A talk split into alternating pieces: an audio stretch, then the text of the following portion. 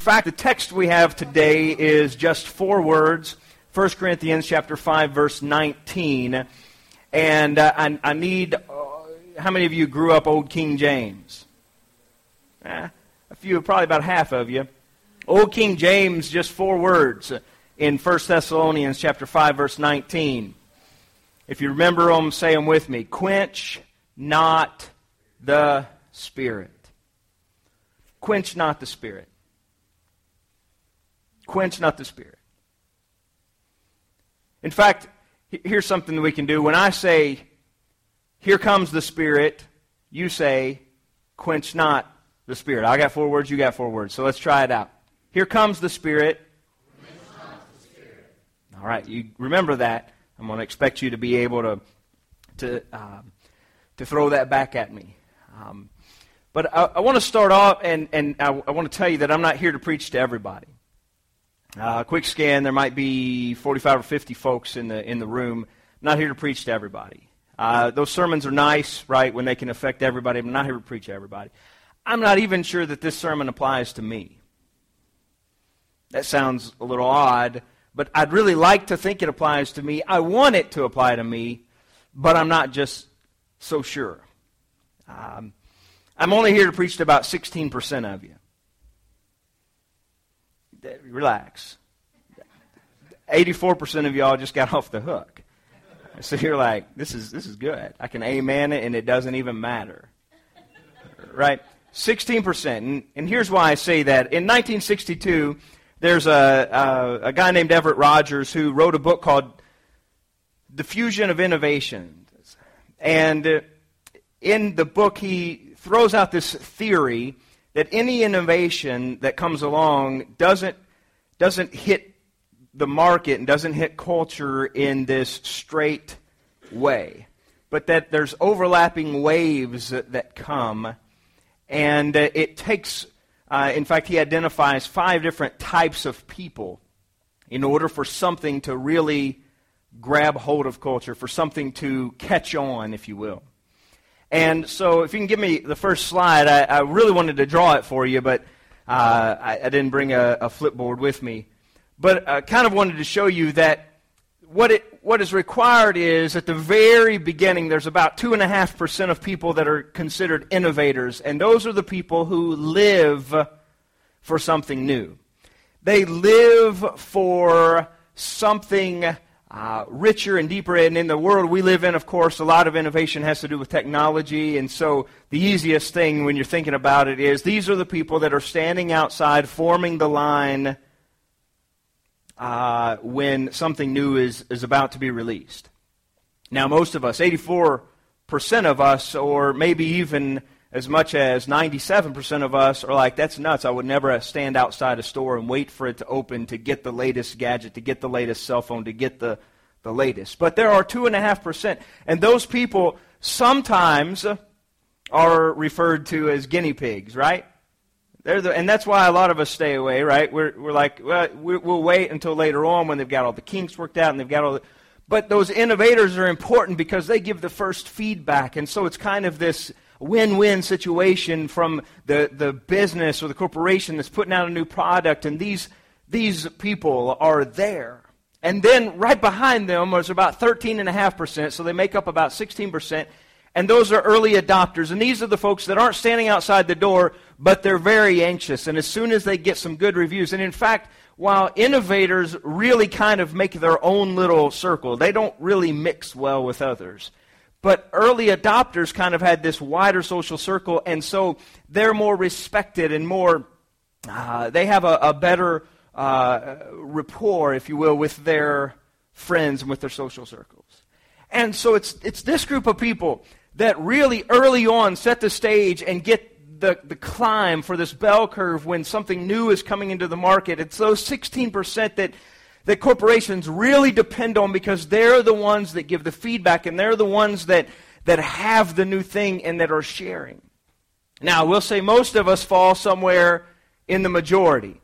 There's 34% in the early majority and 34% in the late majority, and more than likely, about 70% of people in this room probably fall into that category. Maybe a little more, maybe a little less, but we fall into that category where you're not going to be there on the, on the cutting edge, but you're going to adopt it, and, and at some point in time, it's going to impact your life. And then, of course, you've got 16% that, we, that, that uh, Rogers called laggards. That's the one who still has a flip phone. Or better yet, doesn't even have a phone. You know those people. And that's okay because otherwise the bell curve wouldn't be as pretty, right? We, we need laggards inside. But most people fall into, you see, that, that 84% of people, you're either uh, uh, uh, you're early, uh, early majority, a late majority, or you're a laggard. And it's, it's nothing new, but it's just the way that it seems to fall. Now, the theory isn't completely foolproof, but it has stayed around for the last 50 years, and it seems to be that that this is really the way. And so here's, here's what I want to, to bring to your attention today. It's those 16% of people that, that are really needed if something's going to go viral, if something's going to catch on. Now, don't jump too far ahead because I didn't come to tell you that Life Church is a product that you've got to sell to Knoxville and we want it to catch on. Because if we start talking like that, I think we've completely missed the boat when it comes to what God wants to do. However, I do believe that in the same way there are people who God depends on to get things going. And sometimes it's the people that aren't really part of the majority. And so I want us to look in Acts chapter 8 today. I hope you've got your Bible open there. I want us to look in Acts chapter 8, and I want us to to pay attention to a guy named Philip and to see the way that God works through Philip to do some amazing things.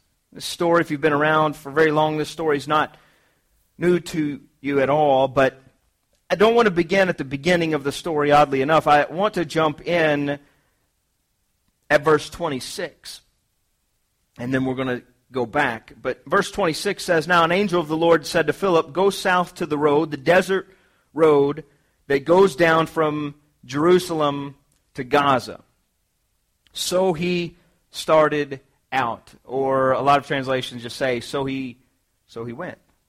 So he started out, and on his way he met an Ethiopian eunuch, an important official in charge of all the treasury of Candace, queen of the Ethiopians. This man had gone to Jerusalem to worship and on his way home was sitting in his chariot reading the book of Isaiah the prophet, the Spirit told Philip, Go to that chariot and stay near it. Then Philip ran up to the chariot and heard the man reading Isaiah the prophet. Do you understand what you're reading? Philip asked. How can I? He said, unless someone explains it to me. So he invited Philip up uh, to come and sit with him. The eunuch was reading this passage of Scripture from Isaiah. He was led like a sheep to the slaughter, and as a lamb before the shearer is silent, so he did not open his mouth. In his humiliation, he was deprived of justice. Who can speak of his descendants? For his life was taken from the earth. The eunuch asked Philip, Tell me, please, who is the prophet talking about, himself or someone else? Then Philip began with that very passage of Scripture and told him the good news about Jesus. I didn't realize until I really got to studying and, and paying attention to the text, I always thought, well, this Ethiopian eunuch is, is just, in, in fact, for a long time I thought that this was probably a Gentile because he was Ethiopian, but we're not told that, and really it doesn't seem like that's the case. It, it doesn't seem like until we get to Acts chapter 10 that we're getting the picture that Luke wants to paint of how the message gets to the Gentiles. So, more than likely, this was uh, at least a partial Jew, a Jewish convert. But here's what I want you to pay attention to. The, the scripture specifically says this guy was an important official. And I, I, would imagine that we all dream at some point of time of having an impact on an important official. Right? It, because you, you figure they've got a wider fan base, they've got a lot more going on in their lives, they've got a lot more people they can reach out to and touch. And so it'd be so nice if we could share our faith and, and make an impact in the life of an important official. And the Bible says that an angel appears to Philip and says, Here's where I, I need you to go. And Philip doesn't even respond, he just moves. And then the Spirit says, Go up and, and get near the chariot so you can hear what's going on. And uh, as, as if it wasn't already communicated through the Scriptures, we, we see that he is taking back with him the scroll, at least of Isaiah, and perhaps the whole scroll of, of what we would consider pieces and parts of the Old Testament. And not, there weren't very many people who can read, but there certainly weren't very many people who owned their own copy of the Scripture. And so this is someone who is important and he's highly educated and he's got a good job. And that, isn't, isn't that what we all want to do? We want to make an impact on that kind of person because it just seems to us like that kind of person could really help further the cause of the kingdom. And there's certainly a place to see that in Scripture where Philip is led by the Spirit to, to be near right at the moment, right at the time where this guy is desiring to know more and he's hungry to know about God and what God is doing in the world and the story that he's telling. And Philip's the man. And that's, that's something that, that we all desire and we all want, and uh, that's not a bad thing. But I want you to realize how Philip gets to that place. And it's because Philip, when we first meet Philip in Acts chapter 6, you remember he was one of the seven that they called out. And all the scripture says is they needed somebody to help distribute the food to the widows because the apostles were trying to spend their time in prayer and in study and really it, it, in the presence of God to see what God wanted to do. And so it, it's, it's almost ironic that they choose Stephen and Philip and five other guys and they say, you know, we want to choose guys that are full of the Holy Spirit, was the first qualification, and full of wisdom. Because the two aren't always together.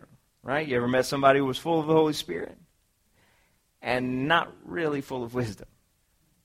And there are people who are wise, but not full of the Holy Spirit. They say we need both of these to come together. And so they find Stephen, they find Philip, and, and so the rest of chapter 6 and chapter 7 talks about Stephen and how he was, was filled with this boldness. It's amazing how the apostles kind of say, hey, look, we've got the, the bigger duties, so we're going to choose these guys to handle some of the smaller duties. But all of a sudden, Stephen gets this audience uh, with the Grand Council, if you will. He gets this audience uh, and uh, he proclaims the message of Jesus Christ, and it leads to him becoming the first martyr.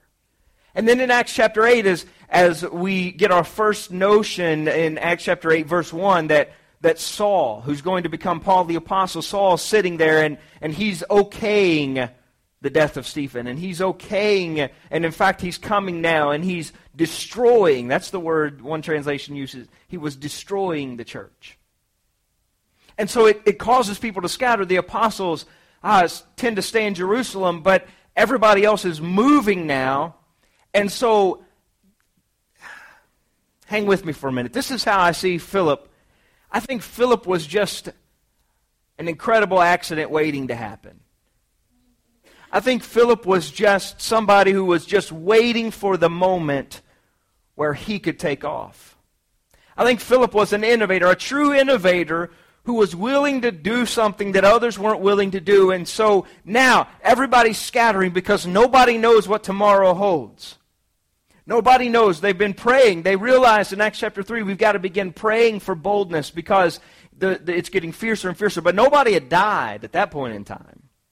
Right? It was just some, some threats. It was some, some whippings. It was some jail time. But nobody had died. But now that Stephen has died, and now that there's this young emerging leader who's willing to go after the Christians, it changes everything as you can imagine. And so Philip, I think, is just waiting for his moment, waiting for a chance. And so when Stephen dies and, people begin to scatter and are scared, and so some people just leave Jerusalem, Philip says, Here we go. And chapter 8, verse 5 says, Philip went down to a city in Samaria. That doesn't sound like a lot to you, but if you know the way the scriptures portray Samaria, it's, it's never, up to this point in time, Samaria is never portrayed in a good light. In fact, Matthew chapter 10, Jesus says, I want you disciples to go out and to proclaim the message, but don't go to Samaria. Don't, don't go there. Right? The disciples came when Jesus went through Samaria and was talking to a woman. The disciples came and they're confused. They, they don't get it. Why, why would you be talking to someone from Samaria? Samaritans were seen as, as racially impure, as religiously inferior. It just wasn't a lot of anything. In fact, the religious leaders looked at Jesus one time and said, You're a Samaritan and a drunkard. It was almost, it, it really was kind of like a, a slang word. And Philip, as the, as the Spirit begins to break out of Jerusalem because of Stephen's martyrdom, Philip goes down to Samaria and begins to proclaim the good news of Jesus in Samaria, the place that nobody else wants to go to. Here's how amazing it works. We'll fly real quick. Pardon how quick we have to go, but we'll fly real quick through. But here's, here's what's amazing Philip goes down, and there's signs and there's wonders and there's miracles happening at the hands of Philip, and we're not told that anybody is with him. We're not told that he has a single person that's doing ministry with him. Philip is drawing crowds, and even a guy named Simon, who was a magician, if you will, who was uh, uh, who had tapped into some spiritual powers, but they, they weren't of God. Even he realizes Philip is doing some amazing things. And so these crowds gather and people are repenting and people are being baptized and amazing things are happening in Samaria as a result of uh, Philip's commitment to do whatever God wants him to do. What if in our lives, what if our primary purpose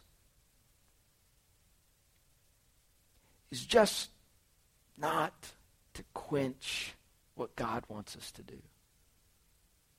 It's not to, not to come up with good ideas and not to figure out things on our own, but what if our primary purpose was just to be a reservoir or a catalyst, is probably a better word, through which the Spirit could flow and we would just be obedient to His Spirit?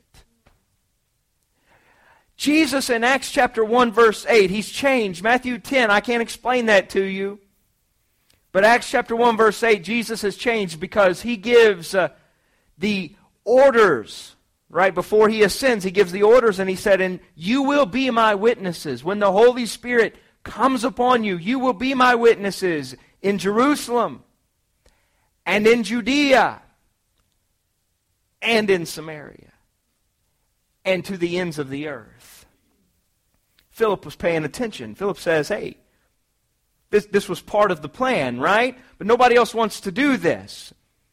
Right? And there's only 2.5% of people that are willing to go the places where nobody else wants to go, that are willing to do the things that other people are waiting just to see if it catches on. I don't want to look like an idiot. I don't be walking around with that thing in my hand or that thing in my home because it might not come to anything. It might be seven or eight or or or a thousand dollars out the window. So I'll just I'll just wait. I'll just hold on. I'm I'm going to hold back. But there are innovators that are needed, and God needs people who will truly be innovative, not because they're coming up with new plans, but because they're just willing to say, "I'll do it."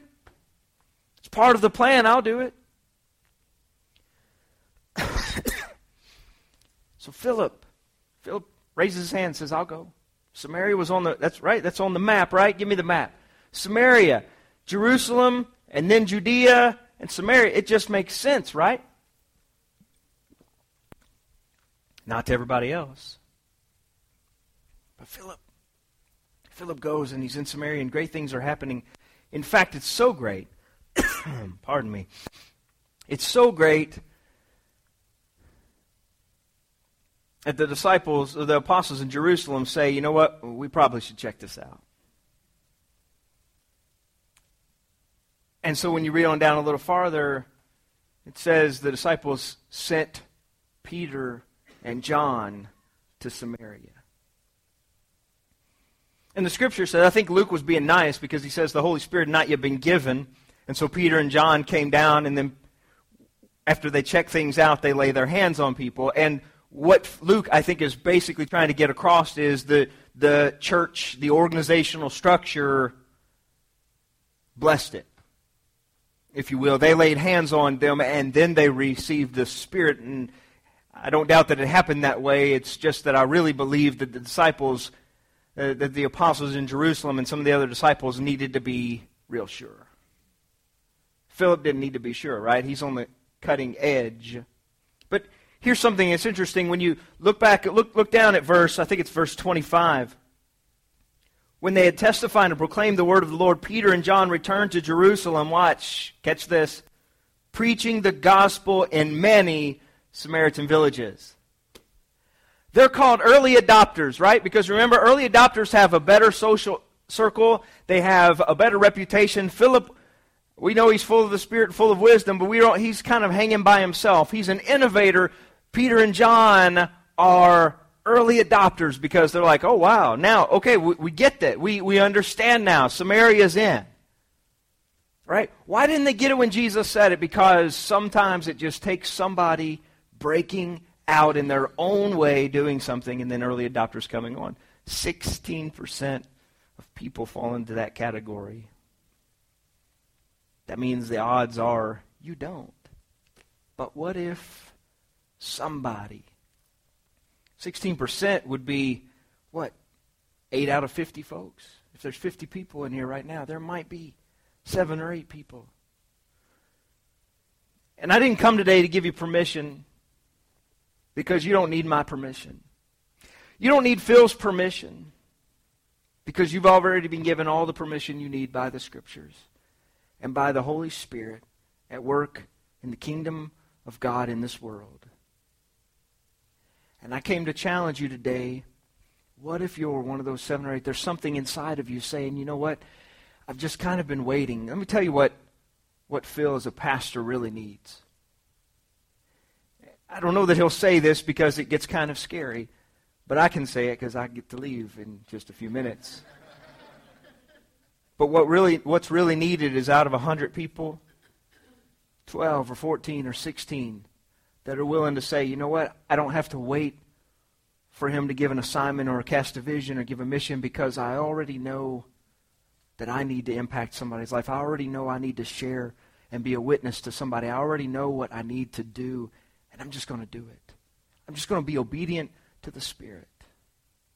Martyrdom of Stephen. And people are scattered, but here comes the Spirit.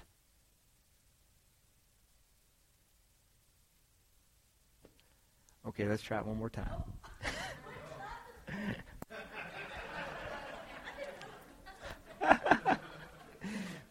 Martyrdom of Stephen. The people are being scattered. But here comes the Spirit. You go down to Samaria, he starts preaching, and people start responding to the good news. Uh, Peter and John show up. They say, We can't deny it, right? That was Peter's usual response, right? I, I saw it happen. Just like, what am I going to do? Keep them out? I don't want them here, but they're here, right? That's how Peter kind of approached this thing. Right? Two chapters after chapter 8, Peter's still arguing with God about the inclusion of Gentiles. Seven chapters after chapter 8, the Council of Jerusalem is still arguing about how Jewish do Gentiles have to become in order to be included in the kingdom of God. But Philip, the true innovator, right? The true innovator, and Peter and John, as early adopters, still are lagging behind. But there's work that the Spirit is doing, and so they come down and they see it, and they say, we can't, we can't deny these folks. And so they lay hands uh, on them, and here comes the Spirit. Now you're waiting for it. And they travel back, Peter and John, and they preach in many Samaritan vill- villages, towns, that they're all because of Philip. But where's Philip? You say, well, that's Philip's. No, where is Philip? The angel shows up and says, Philip, now I need you on a desert road in the middle of the day. What? Now, he doesn't say what, he just says, yes, sir, because innovators. In fact, I was studying uh, more and more, I'm, I'm interested in just the way theater works, but don't know how much you know about theater, but there's a part of theater called improv. And actually, if you know anything about improv, it's, it, you're not likely, there's not a whole lot of improv places to go around, but you may have seen, wow, it's been more than a decade ago, a show on TV called Whose Line Is It Anyway? Where you just, the, the audience might throw out a suggestion and they just go with it. And so you, you see these people on stage and you think, wow, these people are very talented and they must be just incredibly quick on their feet and their brains must just work in this overwhelming way because they just come up with this stuff off, uh, just all of a sudden, just off the cuff, here they go. And a lot of times it's just very funny. It doesn't always work, but it, a lot of times it does. But when you begin studying it, you realize that there are a whole lot of rules to improv theater, and there's a whole lot of practice time. It's not a whole like unlike uh, it's not a whole lot unlike a basketball team where you you watch them out there playing and things look so flawless and so seamless, but then you realize, wait a minute, but there's this trust that they've developed as they've practiced and as they've played together. And so in improv theater, one of the first rules, one of the most basic rules, is considered the rule of agreement. And here's here's the way improv works. I didn't come to give you a theater lesson, but I just find it amazing that the best improv is built when you develop action rather than suppress action. So imagine, and Malcolm Gladwell gives a great example in a book called Blink, but imagine that uh, two, a guy comes on stage and you realize he's the doctor and this is the patient, and the patient says, Doc, my leg is hurting, and the doctor says, uh, Well, I'm going to have to cut it off. And the patient says, uh, No, I've grown rather attached to it. Now that sounds like a funny joke, but it's not good improv. Because what he did was he just suppressed the action that the doctor recommended. And great improv is built on developing action or agreeing with what has happened. So the doctor walks in, the patient says, My leg's hurting. He says, Well, is it your wooden one? He said, Yes. He said, Well, we're going to have to cut it off. And so everything goes, and you have to read more of it to get where it's going, but everything goes with this developing action. And Keith Johnstone, who was actually one of the pioneers in improv theater, said, We're really good in our lives at suppressing action. And he even says it this way He says, The thing, he says, a granny in a wheelchair going 25 miles per hour toward a cliff. You don't want to see that in real life. But you'll pay money to see that in a movie or a play. But you don't want that to be your granny. Right? But he says all of those things. In fact, most of the things that you don't want to happen in your life are what actually makes good story, what actually makes good entertainment. And developing action instead of suppressing. And I've come this morning just to challenge somebody that the Spirit wants to do something. And there's some innovators and some early adopters in the room, I believe. Has to be and the Spirit wants you to do, and you're, you're wanting to suppress it because you're not sure how to be received and you're not sure what will happen. But when it comes to the Spirit and when it comes to what the Spirit wants to do in touching and changing people's lives, uh, you need to begin to develop that action. You need to do what Philip does. And when the angel says, says, I need you on the desert road in the middle of the day, you just say, I'm going. I've got to go. I can't imagine my life not being where God wants me to be.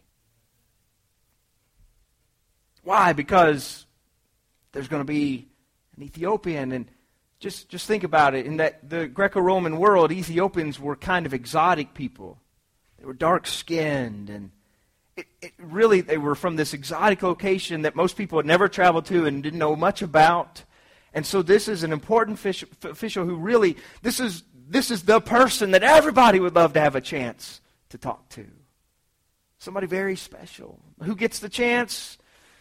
The guy who spent the last few weeks in Samaria with the people that nobody wanted to talk to.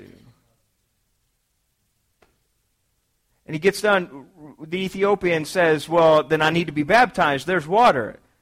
I don't know where the water came from in the middle of the desert, but there's water. Baptize. And as they come up out of the water, you remember, Phil talked about the suddenly of God last week. The suddenly of God catches Philip away and he ends up in Azotus. Did I ever get my map? I missed my map, but uh, the map shows that Azotus is a couple miles or, or several miles, uh, eight to nine miles. It might pop up there, eight to nine miles from, from where he was. Philip just moving, just doing. Philip wakes up in the morning. Here comes the Spirit.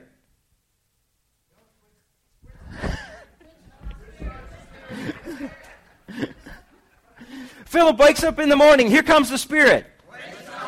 That's more like it. And that's what if what if we decided, you know what? And it is possible. You know what? There are people that are standing in line at the Apple store waiting for the iPhone 17 or whatever number they're on now, waiting for it, just desiring it. And it, and some of those people used to be in the in the late adopters. Well, the change now. That's all right. Um, the, the the early adopters and then the early majority and the late majority, they used to be there, but now they're moving into that category, and it is possible. Here's what it takes to become an innovator or an early adopter. You just wake up in the morning, here comes the Spirit.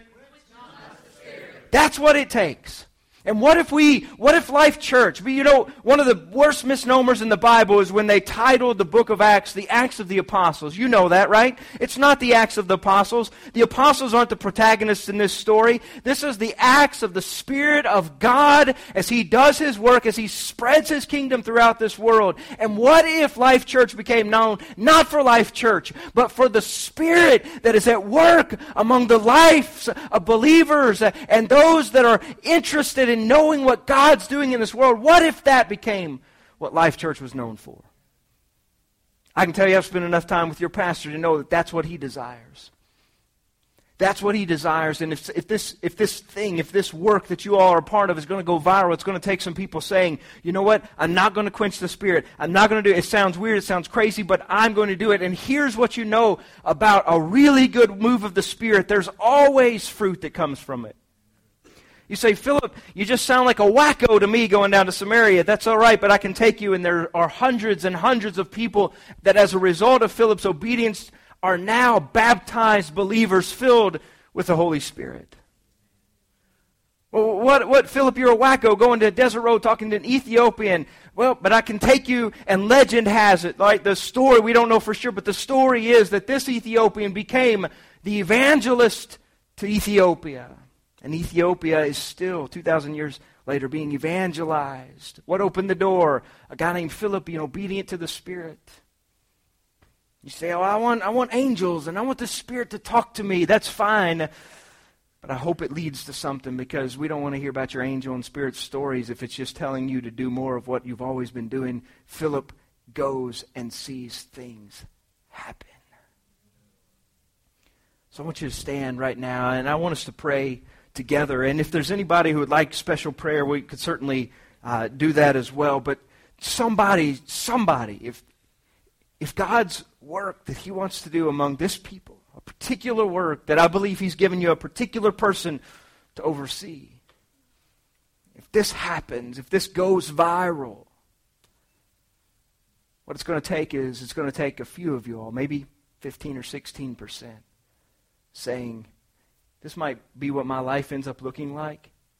Right? You only read about Philip one more time in Acts. He's, he's, he's, he's settled down in Caesarea. He's got a wife and he's got daughters, like three daughters. And you know what? This is what happens. He has three daughters, and Acts refers to them as prophetesses. You say that sounds that sounds kind of scary. Not to Philip. That's, that's just who Philip was. You expect his, you expect his daughters to be agents of the Spirit because that's how he lived his life. You expect him to be somewhere with something great happening in his house all the time because that's just who he was. There's nothing wrong. Please understand me. There is nothing wrong with being a part of the early majority. There's nothing wrong with being a part of the late majority. But I've come to challenge maybe just a few of you. Just don't quench the Spirit. Some of y'all have suppressed action, and God can't do good work like that. He's resigned himself to be as effective as people will allow him to be, and uh, Somebody in this church needs to say, I'm in as an innovator. I don't have to see other people doing it before I do it. I don't have to see how it works and how it all. I'm telling you, I don't know that Phil has the liberty to say that, but I can tell you that's what he really wants. That's what every pastor really wants is somebody that comes in and says, I'm sorry I missed church last week, but here's, I was out baptizing people in the swimming pool. You know, we'll figure it out. Peter and John, they'll figure it out later on. But if it's the Spirit at work in your life, it's legit. It's valid. It works. And that's what every church needs. That's, that's what's going to break out from just being a church that adds people to a church that really multiplies, that goes viral, where all of a sudden hundreds and thousands of people are impacted. It doesn't mean they walk inside your doors. The Ethiopian didn't even get a chance to talk about what he was supposed to do next with Philip. God just said, hey, that's good enough. Now I need you over here. Now I need you over here. And there's somebody, somebody's, maybe just four or five today, what if you really just said, I'm completely, I'm not going to suppress anymore. I'm not going to quench the Spirit. Father, I want to pray over every person in this place right now and ask, Lord, for those few people, that there's something inside of them that's willing just to be on the cutting edge, if you will. Father, somebody that just really wants to be out front, leading the way, leading the charge. I ask God that you would, Lord, truly open up the heavens and let your spirit completely overwhelm them this morning. And Lord, as they go through the next days and weeks, I pray that they would realize that they don't, I can't give them permission. And Pastor Phil can't give them permission. But Lord, the permission that they need has already been granted when Jesus said, You will be my witnesses. And God, I pray that somebody won't wait until September on the official relaunch day, but somebody would start even this week saying, you know what, I've got to spread my testimony. I've got to impact somebody. I've got to share the good news. Lord, for somebody that can impact hundreds at a time, but for somebody else it might just be sitting down next to somebody who's already reading Scripture and just opening the Word up a little clearer to their lives. But however it happens, God. I pray for those, Lord, those 15 or 16 percent of people that would say, I'm in on the front end. I'm in when everybody else is waiting to see how this thing works out. I'm in right now. And God, I pray for all of us that we wouldn't quench your spirit, that we wouldn't suppress action.